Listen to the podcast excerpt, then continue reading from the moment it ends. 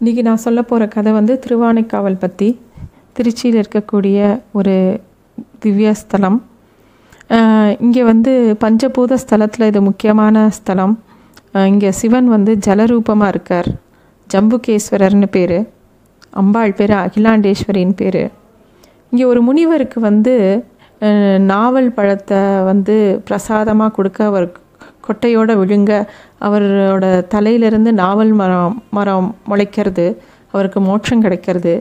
அந்த இடத்துல தேவி வந்து லி சிவனை நோக்கி தபஸ் பண்ணுறா ஜலத்தினால சிவலிங்கத்தை பண்ணி அங்கே வந்து சிவனை குருவாக வழிபடுறா. அந்த இடத்துல வந்து அதுதான் வந்து ஜம்புகேஸ்வரர் கோவில். அதனால் ஜம்புங்கிறது அந்த நாவல் மரத்து பேர் ஜம்பு.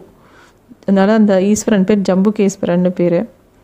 இங்கே வந்து இன்னொரு கதையும் உண்டு. ரெண்டு சிவகணங்கள். எப்போ பாரு ஒருத்தருக்கு ஒருத்தருக்கு ஒருத்தர் சண்டை போட்டுக்கிறார். யாருக்கு வந்து சுவாமி மேலே ரொம்ப பிரியம் அப்படின்னு சொல்லிட்டு. அந்த சிவகணங்கள் ரெண்டு பேரும் சண்டை போடுக்கும்போது ஒருத்தர் ஒருத்தர் சப சாபம் கொடுத்துன்றார். அந்த சிவகணங்கள் பேர் மால்யவன் புஷ்பதந்தா. இவங்க ரெண்டு பேரும் ஒருத்தர் ஒருத்தர் சாபம் கொடுத்துக்கிறாங்க. எப்படின்னா ஒருத்தர் வந்து நீ வந்து சிலந்தி பூச்சியாக போன்னு ஒருத்தர் சாபம் கொடுத்துறா இன்னொருத்தர் வந்து நீ வந்து யானையாக போன்னு சாபம் கொடுத்துட்றா. அவள் ரெண்டு பேரும் இந்த இடத்துக்கு வரா. டெய்லி அந்த யானை பண்ணுறது அந்த சிவன் மேலே ரொம்ப பிரியமாக டெய்லி காவேரியிலேருந்து ஜலத்தை கொண்டு வந்து சிவனுக்கு அபிஷேகம் பண்ணி பூவெல்லாம் போடுறது. இந்த சிலந்து என்ன பண்ணுறது சிவனுக்கு கோவில் கட்டுறேன் அப்படின்னு சொல்லிட்டு தன்னோட எச்சிலால் சிவன் மேலே ஒட்டடை மாதிரி கட்டிகிட்டே இருக்குது டெய்லி இது கட்டும். மறுநாள் வந்து யானை வந்து தூசியாக இருக்குதுன்னு சொல்லி தண்ணியை தெளித்து அந்த சிலந்தி வலையை கெடுத்து விட்டுரும். இப்படி ரெண்டு பேருக்கும் டெய்லி ஒரு சண்டையாகவே இது இருந்தது. ஒரு நாள் அந்த சண்டை பெருசாக போய் இந்த சிலந்தி வந்து யானையோட துதிக்கல் கைக்குள்ளே போய் பயங்கரமாக சண்டை போட்டு அதில் வந்து சு சிலந்தி வந்து கடிச்சுடுறது யானையை யானை உயிரை விடுறது சிலந்தியும் செத்து போயிடுறது.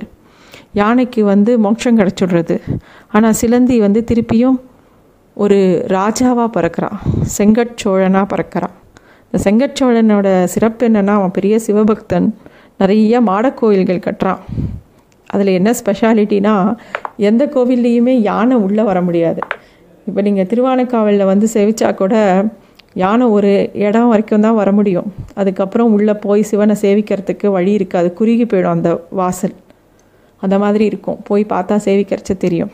அதே மாதிரி இந்த சிவலிங்கத்துக்கு முன்னாடி திருவானைக்காவலில் நவத்வாரங்கள் இருக்கும்.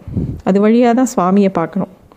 நம்மளோட எல்லா சென்ஸையும் அடக்கி நவத்வாரங்களையும் அடக்கி பகவானை வழிபடணும் அப்படிங்கிற ஒரு தத்துவத்தை அந்த இடத்துல சொல்லும். எப்பயுமே முந்நூற்றறுபத்தஞ்சு நாளும் அந்த சிவனுக்கு கீழே ஒரு ஜலம் ஓடிண்டே இருக்கும். அங்கே போய் அர்ச்சகரை கேட்டால் அவர் அந்த ஜலத்தை காட்டுவார். அதுவும் நல்ல மழைக்காலத்தில் லிங்கம் அப்படியே ஜலத்துலேயே மூழ்கி போயிடும்.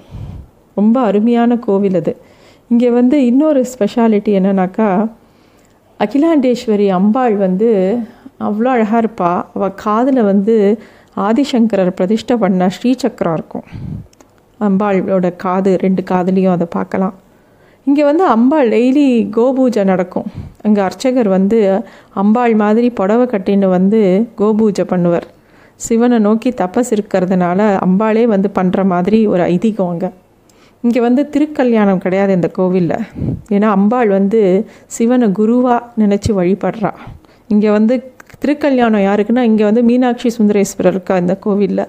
அவளுக்கு தான் திருக்கல்யாணம். ஸோ இந்த மாதிரி ரொம்ப பிரசித்தி பெற்ற கோவில். பல பெரிய ஆச்சாரிய புருஷர்கள் பாடியிருக்க அப்பர் சுந்தரர் எல்லாரும் பாடியிருக்கிற பாடல் பெற்ற ஸ்தலம் இது.